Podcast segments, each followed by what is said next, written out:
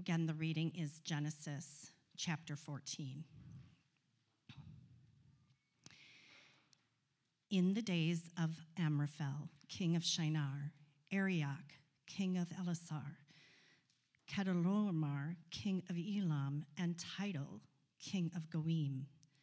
These kings made war with Bera, king of Sodom, Birsha, king of Gomorrah, Shinab, king of Admah, Shemeber, Admah, excuse me, Shemeber, king of Zeboiim, and the king of Bela, that is Zoar. All these joined forces in the valley of Siddim, that is the Salt Sea. Twelve years they had served Chedorlaomer, but in the thirteenth year they rebelled. In the fourteenth year, Chedorlaomer and the kings who were with him came and defeated the Rephaim at Ashteroth Karnaim, the Zuzim in Ham, the Emim in Shaveh Kiriathaim, and the Horites in their hill country of Seir, as far as El Paran, on the border of the wilderness. Then they turned back and came to En-mishpat, that is Kadesh, and defeated all the country of the Amalekites and also the Amorites who were dwelling in Hazazon Tamar. Then the king of Sodom, the king of Gomorrah, the king of Admah, the king of Zeboiim, and the king of Bela, that is Zoar, went out and they joined the battle in the valley of Siddim with Chedorlaomer, king of Elam, Tidal, king of Goam, Amraphel, king of Shinar, and Arioch, king of Elasar, four kings against five. Now the valley of Siddim was full of bitumen pits, and as the kings of Sodom and Gomorrah fled, some fell into them, and the rest fled to the hill country. So the enemy took all the possessions of Sodom and Gomorrah and all their provisions and went their way. They also took Lot, son of Abram's brother, who was dwelling in Sodom, and his possessions, and went their way. Then one who had escaped came and told Abram the Hebrew, who was living by the oaks of Mamre, the Amorite, brother of Eshcol and of Aner. These were allies of Abram. When Abram heard that his kinsman had been taken captive, he led forth his trained men born in his house 318 of them, and went in pursuit as far as Dan. And he divided his forces against them by night, he and his servants, and defeated them and pursued them to Hobah, north of Damascus. Then he brought back all the possessions and also brought back his kinsman Lot with his possessions and the women and the people. After his return from the defeat of Chedorlaomer and the kings who were with him, the king of Sodom went out to meet him at the valley of Shaveh, that is, the king's valley. And Melchizedek, king of Salem, brought out bread and wine. He was the priest of God Most High, and he blessed him, and he said, Blessed be Abram by God Most High possessor of heaven and earth. And blessed be God Most High, who has delivered your enemies into your hand.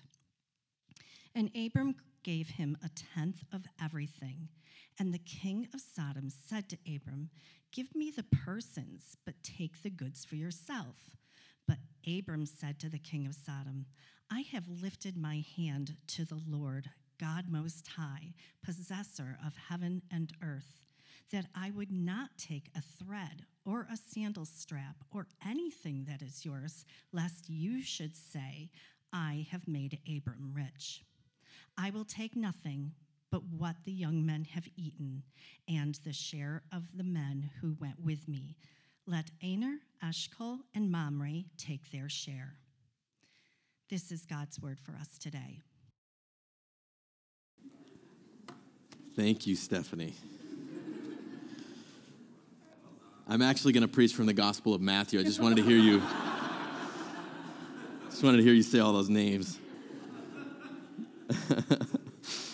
Let's pray.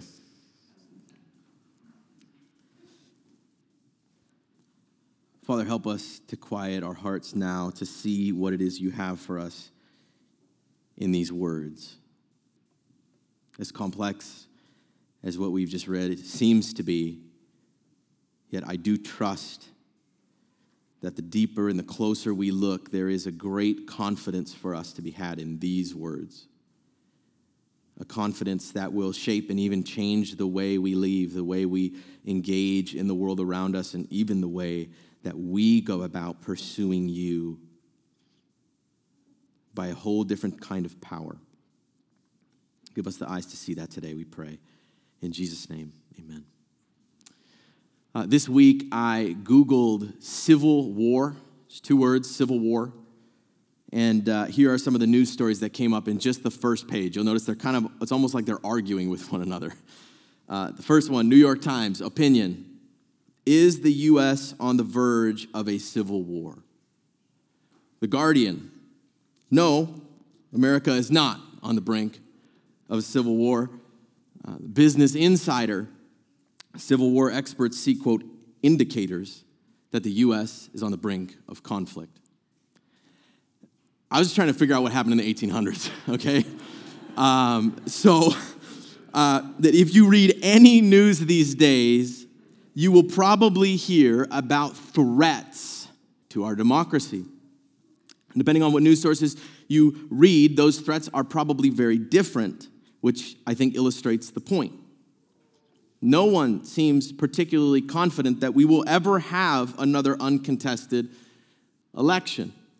Uh, in a recent address reflecting on the January 6th insurrection, President Biden said, quote, I will allow no one to place a dagger at the throat of our democracy. Those are alarming words to hear from a sitting U.S. president. Meanwhile, as we shift our attention to the world scene, Russia is amassing thousands of troops on the border of Ukraine as Western leaders all around the world are trying to figure out the appropriate response. Now, listen, I'm not trying to be alarmist here. I'm, I'm actually just describing a few things that are pretty pro- prominent in the news. Um, the truth is, war is, at the very least, on our minds these days. And as our world is rapidly changing in almost every way, technologically and socially and economically and morally, even, it is not hard to imagine the possibility of war. Now, for most of us, that's pretty shocking. It's even terrifying. It's kind of hard for me in some ways to, to be standing up here, even just imagine saying that with a straight face, meaning it. Uh, for many Christians in particular, this has been stretching us. It's been forcing us to ask some very deep and hard questions. How should we engage in a world like this one? What place, if any, do we have in all of this conflict and, and tension? And what would victory even look like if we were to find ourselves in the midst of war? Last week, Lot chose to dwell, if you'll remember, in the land of Sodom because it, quote, looked like the garden of the Lord. Uh, this week, as soon as he ventures off in that direction, we sort of turn the page on this chapter, and it's like we are in the middle of a war movie.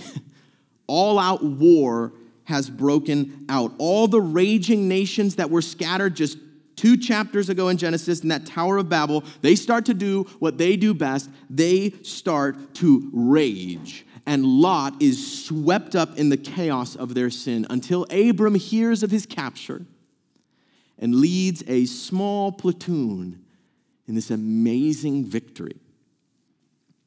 And for centuries, this story and many other stories like it in the scriptures have pointed us to many important truths about war and the chaos of sin in a fallen world. We, we see in the scriptures that war is, is destructive and dark. It's, it's the result of sin. It can be traced back to the fall. And until God's redemptive work is done, unfortunately, war will be, at least to some extent, inevitable. But in these verses, God wants us to gain a certain confidence even in the face of utter chaos and war. We're going to see this is an ancient confidence uh, that his people have enjoyed in every age. See, the truth is, God's people have been finding victory in the chaos of war for a long, long time, but it has not always looked the way you might expect it to look. And my hope today is that we would see what that victory does look like, and most importantly, where that victory comes from. And so, with that, Bible's open. Uh, let's take a look at this complex story. And, and what we're going to try and do is try to understand the timeless theological truth that is here for us today, what God is trying to get done in us through this story. First, you probably noticed it's very easy to get lost in the politics of this story. Uh, who was fighting who for what reasons? There's a great deal that I could say about that. But ultimately, I think we are supposed to just catch on to a few important details. First, is that this is a very extensive war. This is not just a little skirmish between a couple groups. Um, this is all out war in the region involves many nations with all kinds of entangling alliances. More importantly, as soon as Lot chose this Jordan Valley, as soon as he ignored the invisible spiritual quality of what was going on there, right away, as soon as he goes, those nations erupt in war. We're, that's not supposed to be lost on us, right? That was a bad decision. Uh, that backfired. He immediately regretted it.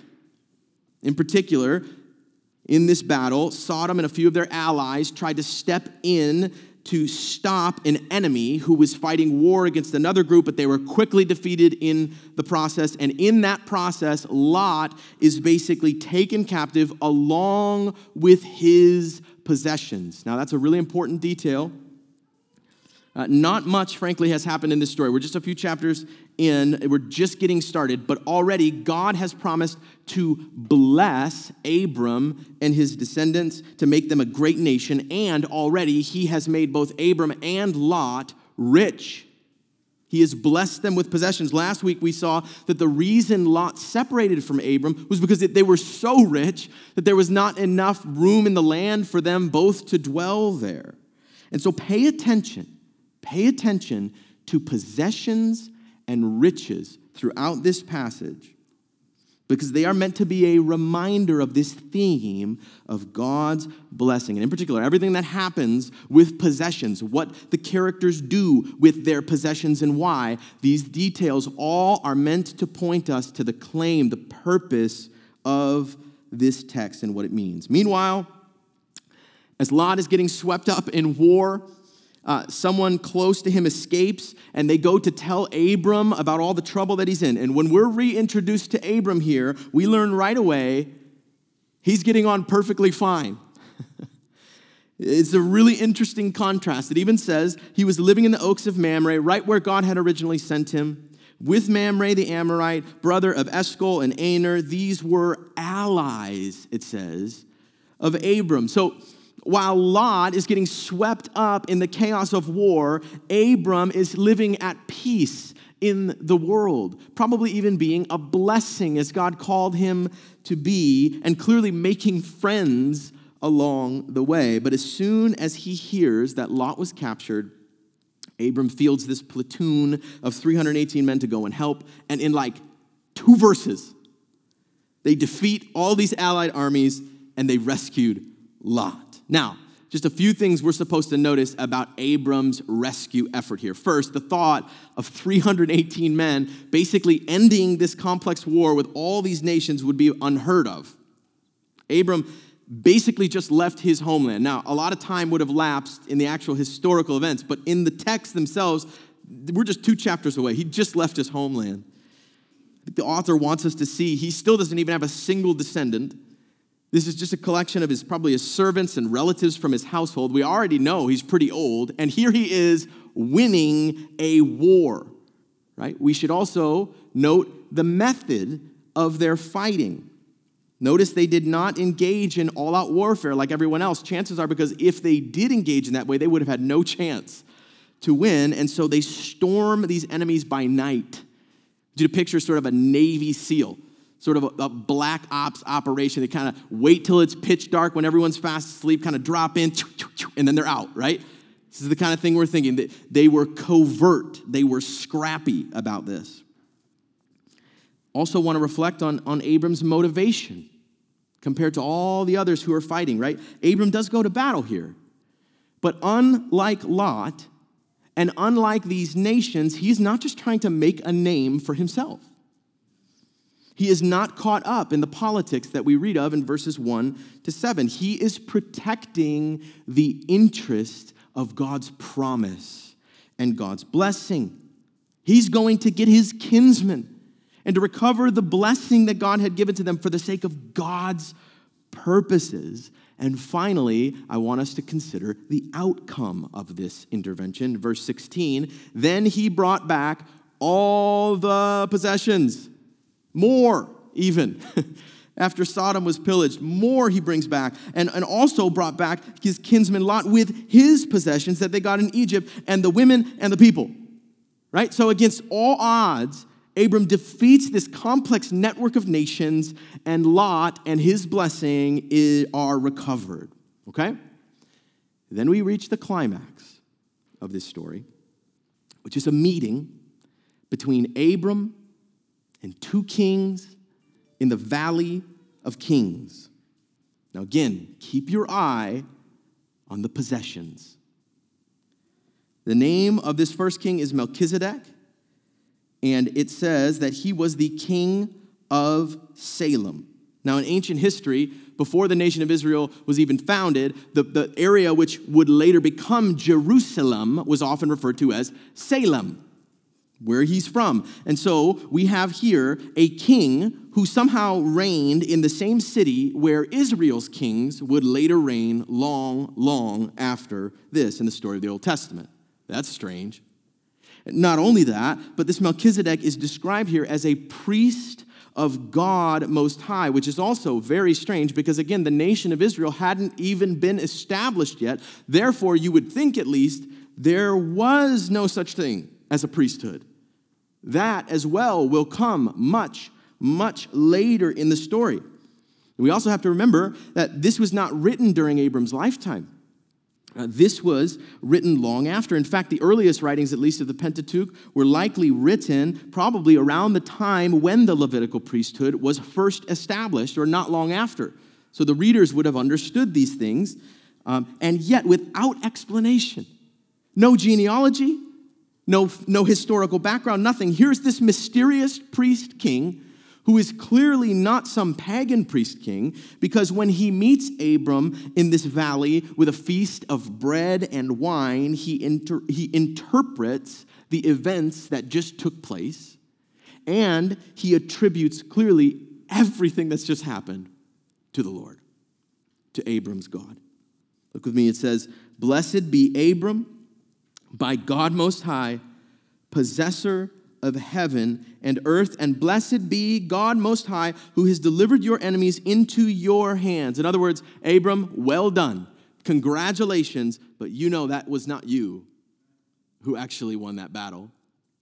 Remember, it was the Lord. It was the God most high, the possessor of heaven and earth. He's the one who's blessed you. The same God that we've been reading of in these first 13 chapters of Genesis. And so, whoever this was, this priest king from Salem, was a representative of Abram's God. And he comes out of nowhere in a strange, unexpected way to remind Abram who really won that battle. Any original reader would have read this and thought, wait a second, who is this guy? Where does this guy come from. Every detail about Melchizedek here is shrouded in mystery. But in response to all this, it simply says, Abram gave him a tenth of everything. This is where the concept of a tithe comes to give a tenth. Again, remember, keep your eyes on the possessions. Abram is giving, right? They are a reminder of God's blessing. What people do with them really matters, especially here. Abram is giving them back to God. Now, Lot wanted more space so he can keep all his blessings. And to do that, he lived by sight and he went to the land of Sodom, and then he did what? He lost all of his possessions. He lost them.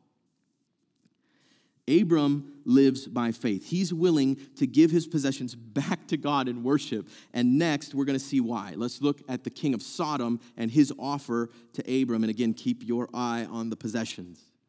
Remember, Sodom is the land that Lot just chose uh, by sight because it looked like the garden of the Lord. We even read in chapter 13, verse 13, that the men of Sodom were wicked, great sinners against the Lord. The author told us that right up front. So here's their king. Here's their king. And he was just defeated in battle. And Abram and his men were the ones who had to step in and save them. So just picture this king sort of sulking into this valley, if you would, right, with his tail between his legs. And he basically says, Look, just give me my men back, and you can have the rest of the spoils. It's an offer of blessing, it's an offer of possessions. Now, there's an important historical detail we have to consider, especially in this day. If you had just uprooted an enemy and you've done it even in a very covert and somewhat controversial way, maybe that could have been seen as cheating by the rules of the day. Um, the day or two after that victory is when you would have been most vulnerable to a retaliation, to another attack. In other words, by earthly standards, it would have been very wise, in fact, probably even taken for granted by most rulers, that of course Abraham would, would take this. It's, it's the rightful possession of the guy who wins the battle. But his response is pretty shocking. First, he uses the same language that Melchizedek just used. Uh, so they clearly are on the same page. And Abram says in verse 22 I have lifted my hand to the Lord God Most High, possessor of heaven and earth, that I would not take a thread or a sandal strap or anything that is yours, lest you should say, I have made Abram rich. In other words, he's saying to this king, Look, I don't need you to bless me with possessions because my God is the possessor of heaven and earth. All of it belongs to him, and he has already promised to bless me. Think of what this means in light of the whole story we've read. In fact, what he's saying is, uh, My God has promised to give me uh, the land that you currently occupy. Uh, so it's actually important that I not take your offer, uh, because if I did, then you could claim to be responsible for that for this incredible blessing that my God is about to give to me when I and my descendants conquer your land. It puts a real exclamation point, right?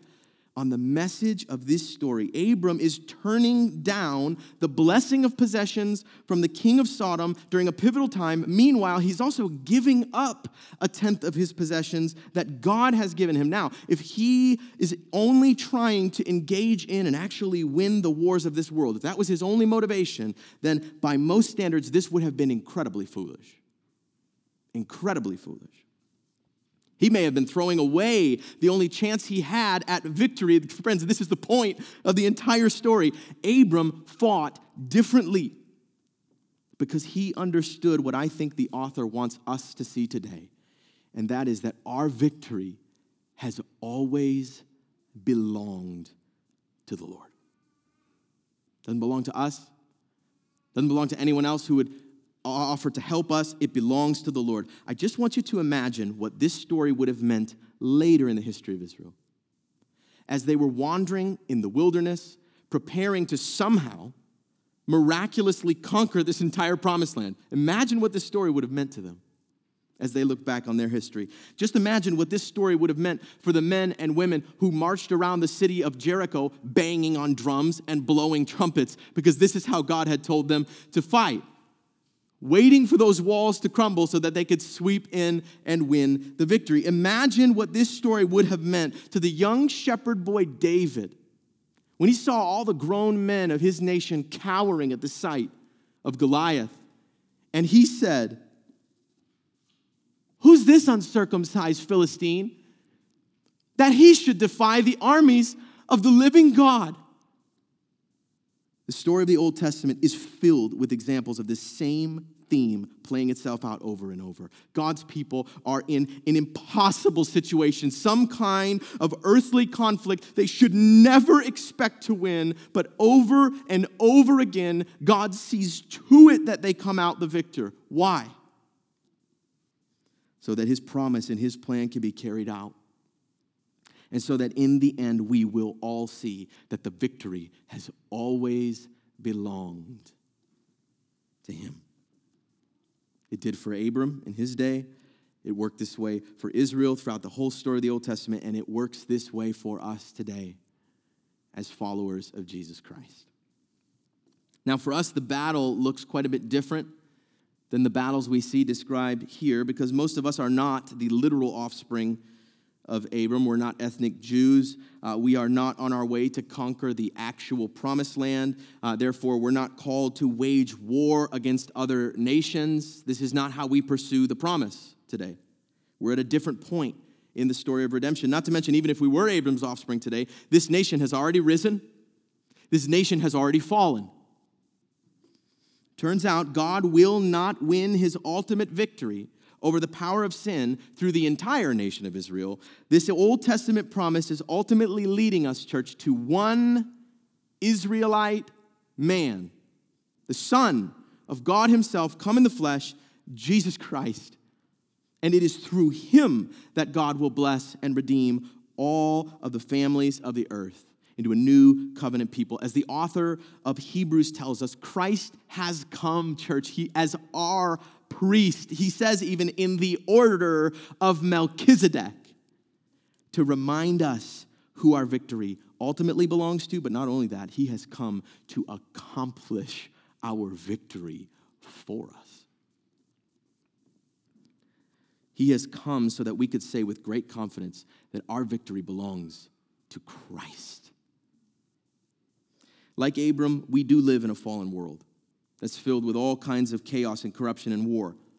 Like Abram, we do worship the God who is setting his creation free from the power of sin. Uh, like Abram, we are being used by God as we pursue this promise by faith in a different way. And like Abram, we can be sure, as scary as it may get, our victory belongs to him. But Abram never had the kind of confidence that we get to have today because Abram never lived to see this God take on human flesh in the person of Christ. Abram never had the privilege of hearing or reading, quote, it is finished. Church, the battle has been won. In Christ, the spiritual forces of this world have been conquered, and we have now been sent to declare that good news of his eternal reign and power to the raging nations of the earth. And this story here needs to shape the way we go about that. This story here needs to shape the way that we pursue victory in a chaotic and fallen world in the same way that it has shaped the hearts of God's people for many, many centuries. And so, by way of application, I want us to consider three things to remember when there's war in the land. Uh, three things to remember when the nations rage. It's not easy to remember these things, uh, but I think we see in this passage is very important. The first thing we need to remember is this first, we are fighting a very different battle. We're fighting a very different battle than everyone else.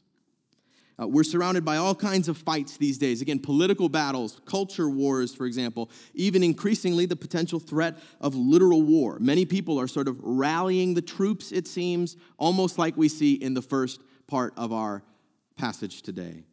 This group is joining up with that group to fight those groups. We are in a very unique moment in history. Uh, there has never been such sweeping global changes in the way that people communicate, the way that people travel, the way that people work, not to mention the sweeping moral and religious changes as the world becomes increasingly secular. Now, we need to be wise to all that is happening. We cannot just say, well, what battle? What are you talking about? There's no battle. That's true. At the same time, if we are not careful, we can easily get swept up into the front lines of the wrong battle for the wrong reasons. And if Lot is any indication here, we could bet that is not going to end well. We need to see this world through spiritual eyes, always motivated by the promise and power of God. And if the nations start to rage, it's hard to do. We need to remember our battle is a spiritual battle, which means it can never be won at the Supreme Court. It does not depend on the legitimacy of our elections. It has nothing to do with democracy at all. It also means it cannot be won by eradicating a virus. It does not depend on masks or vaccine policies, and no government, no matter how efficient and effective, could ever secure this victory that we're after because our battle is spiritual and the victory has always belonged to the possessor of heaven and earth. Church, let's let this truth sink deep into our hearts today. Let's let it shape the way we view everything. We are fighting a very different battle. Now, this inevitably leads to some very pressing questions, right? Like, how and to what extent should Christians be engaged in the quote unquote wars all around us today? Because we are citizens of this country. Uh, and God has called us to be a blessing. We can't just run from all this. And as a pastor, as your pastor, I want you to hear me say, I think this is likely one of the most complex questions of our lifetime. How does this supposed to work in this world? It's been tearing churches apart for the last two years. I expect it to get even more complex if and when we reach some sort of a boiling point. With all the factors and the complex, rapid changes and the intensifying conflict, it's, it's, it's not simple. We're going to have to get through this together with a lot of wisdom and a lot of prayer. In many ways, I really hope that I can give us much better and much clearer answers in about two decades. I think I think that might be the case. Even then, I'm sure it will still be very complicated, but this I know today. As hard as it may be to find our place in the battles of this world, those battles are not the real battle that God has called us to fight in. They're not. Much like in our passage today, those battles waging out there are simply evidence of the invisible spiritual battle that has plagued this creation since the fall. They are an example, frankly, of what Christ has come to rescue us from, in large part. And we need to be very careful that we not get swept up into them, like Lot does here. We need to keep our eyes fixed on God and the battles He is fighting to redeem His creation. And this is also true on a personal level, even. Our battle is not just a fight for self esteem. It's not just a fight for enough money or, or better health or for the respect of those in our field. No, we are in a spiritual battle against the forces of sin, even in our daily lives. We need to be motivated by God's vision for His creation to be filled with His glory through us. So, listen, whatever else we may be going through, that is the ultimate struggle we are in, we need to fight accordingly. There's no greater motivation than the glory of this promise keeping, victory securing God. And so, what battle are you in the midst of today? If we want to experience Christ's victory, then we have to fight the same battle he's fighting. And it is very different than the battles that everyone else is fighting in the rest of the world. It's a spiritual battle. For that reason, next, I also want us to see number two, we need to fight it in very different ways. it's a different battle, and it needs to be fought in different ways. According to the age old wisdom of this world, if you want to win a battle, you need to stockpile weapons, amass as much power and influence as you can, and be utterly ruthless in everything. They'd probably add these days you also need a really good social media strategy and a lot of money. But here we learn that if you are joining God in his age old war against sin, you don't really need any of that. you, you don't need it. as Ron read for us in Ephesians earlier in our call to worship, since our battle is not wrestling against flesh and blood, since our battle is a spiritual battle, we need a totally different set of weapons. Our weapons, church, are things like truth, righteousness, the gospel of peace, faith, salvation, the word of God, and prayer. These are the tools we need to use to fight the real war that we're engaged in. Now, these methods may seem really strange to, to many people and, and, and even ineffective to most people. Chances are it's probably because they're fighting a different battle than we are, and, and that's kind of the point. right? We need to fight in such a way that makes it crystal clear. Oh, yeah, yeah, we don't expect to win by our strength. The victory has always belong to the Lord. He is the one who gives it to us. Now, this will require faith, and it sometimes may even feel like we are about to lose the battle, but we won't.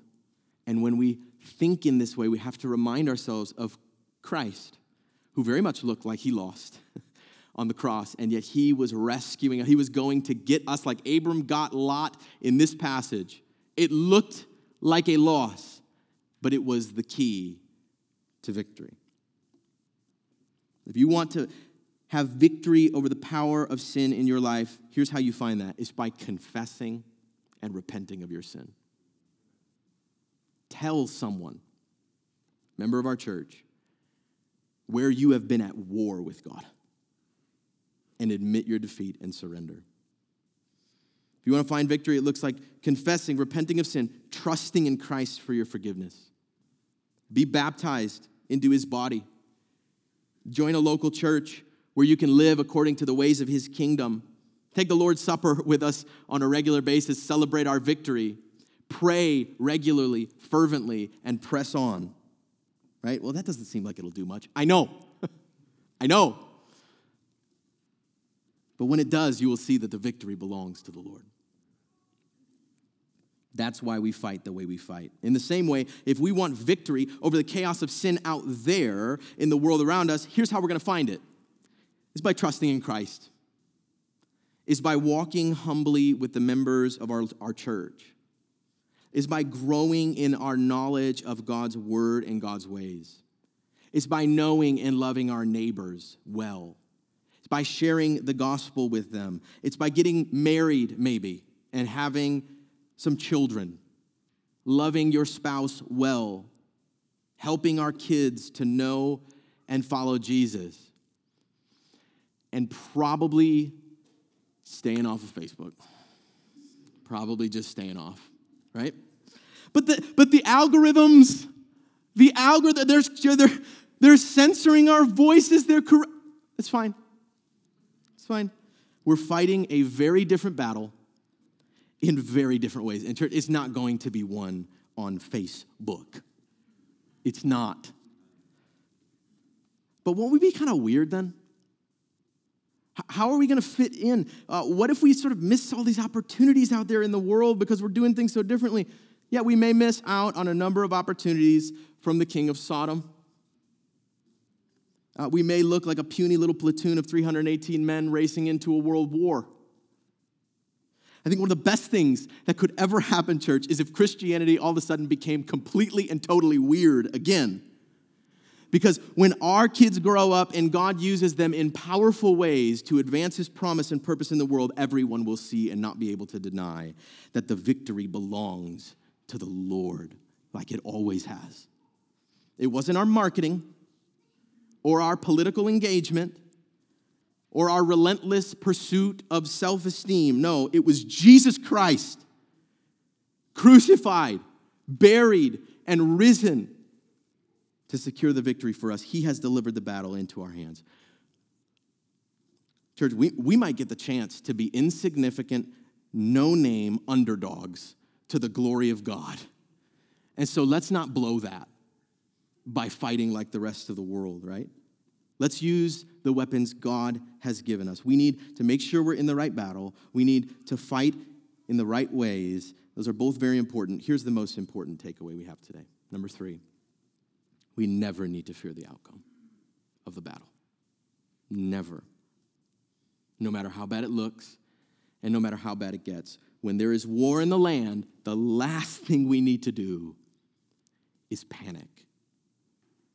But, but this is happening, and, and that is happening. What are we going to do? How are we going to win?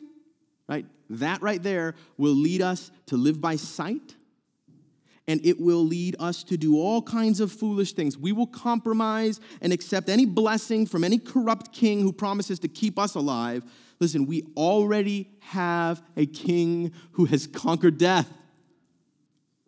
We need the confidence then of Paul, who says in Romans 8, if God is for us, who could be against us?